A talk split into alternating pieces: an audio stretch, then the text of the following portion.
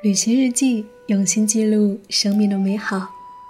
嗨，你好，我是夏意，夏天的夏，回忆的忆，很高兴又和你在一起。谷雨时节过去，春天到了末尾，趁着夏日炎热之前，不妨去山间小住，感受万物生长的宁静。今天继续来跟你分享子墨的文字。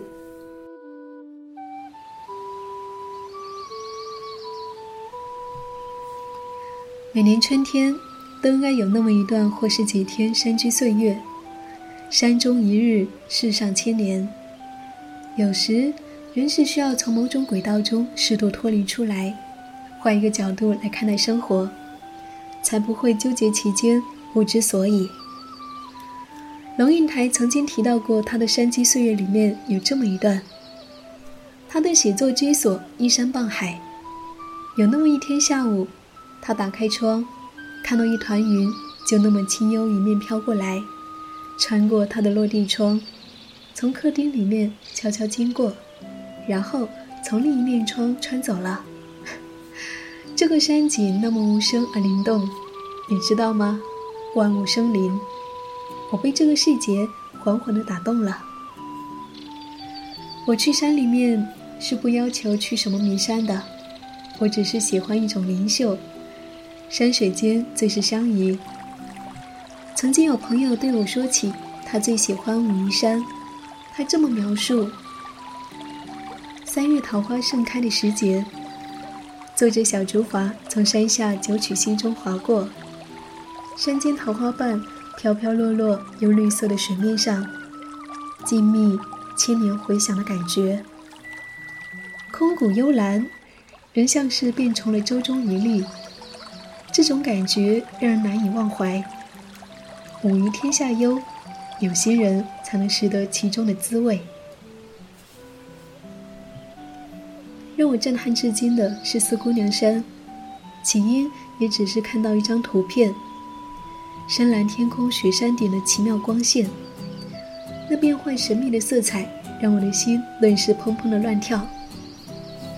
去四姑娘山是一次艰难的行程。但是沿途的美景总能够化解一切。高原野花，牦牛在山野间散步，山中云雾几重天，用冰凉的山泉洗了水果吃。夕阳笼罩在雪山顶的那一刻，如梦似幻，譬如朝露。这种景色大概一辈子只能够看一次，一辈子也必须看一次。夜间。暮色四合的山间，吃了两串此生难忘的肉串。自然，炭火，山峰，暮色中黝黑的山影，海拔四千多米的山间，那一刻综合的感受令人此生难忘。山间一日，足抵了千年。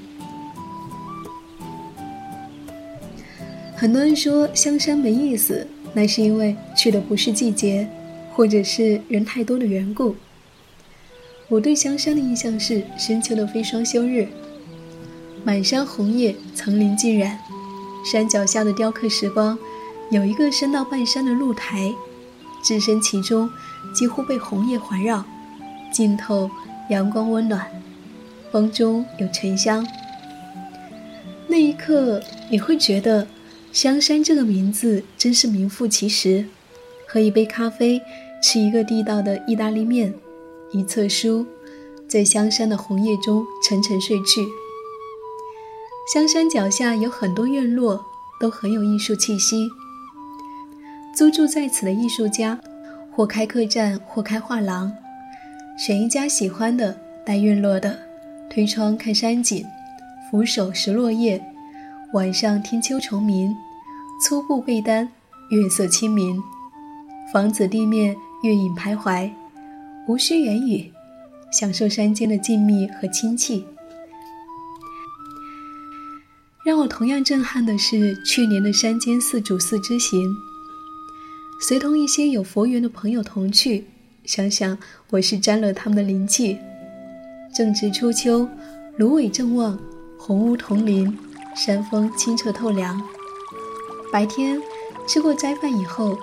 寻到寺院边的一处清静的亭子，山泉缓缓流下，绿色植物环绕四周，对面就是波光微澜的清澈湖水。连我这不懂风水的人都识得了“风水”二字。午后两点，时光停顿，除了水声和鸟鸣，杂音全无。光影在树叶上轻柔游荡，寺院钟声隐约。时光远去。什么都可以忘掉。鸟宿池边树，僧敲月下门。此中真意，真的是欲辨已忘言。空气、水、感官，都是清澈通秀的。四月可以去杭州的龙井山，正值采茶季，巡茶正当时。只需要在茶家门口坐下。自有新茶奉上，在茶香萦绕中，看看嫩绿的叶片在玻璃杯中升腾舞蹈，心都被染绿了。龙井上的民宿藏龙卧虎，也是一路高人，真正隐居山间，独享一隅，遇到即是修行。有人给我推荐那一家日式风格叫做飞鸟旗的民宿，房间的露台。直接伸到了山谷中，真的是如卧林丛中，独揽一面山景。晚上是可以被山风熏醉的，春风沉醉的夜晚，如何不去？某些时候，我们是该被一些美好的东西洗脑的，删除被电子垃圾占据的内存。生命如此美丽，唯愿一直在路上。我是夏意，夏天的夏，回的意。感谢那些美好旅途时光有你相伴，感谢你跟着我的身影去旅行。如果说你有念念不忘的旅行故事，欢迎你在微信公众号找到我，给我投稿。在新浪微博或者是微信公众号搜索 “nj 夏意”，大写的 “nj”，夏天的夏，回的意，就可以找到我了。好啦，我们下期见。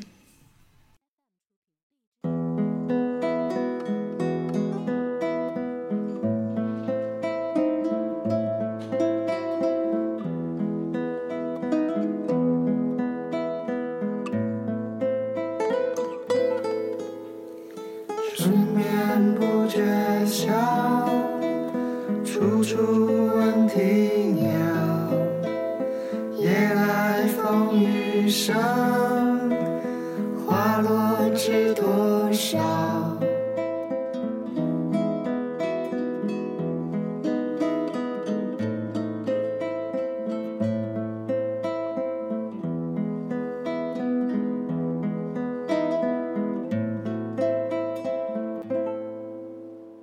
春眠不觉晓，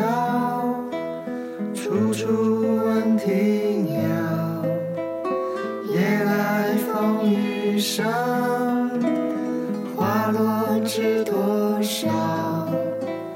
春眠不觉晓，处处闻啼鸟。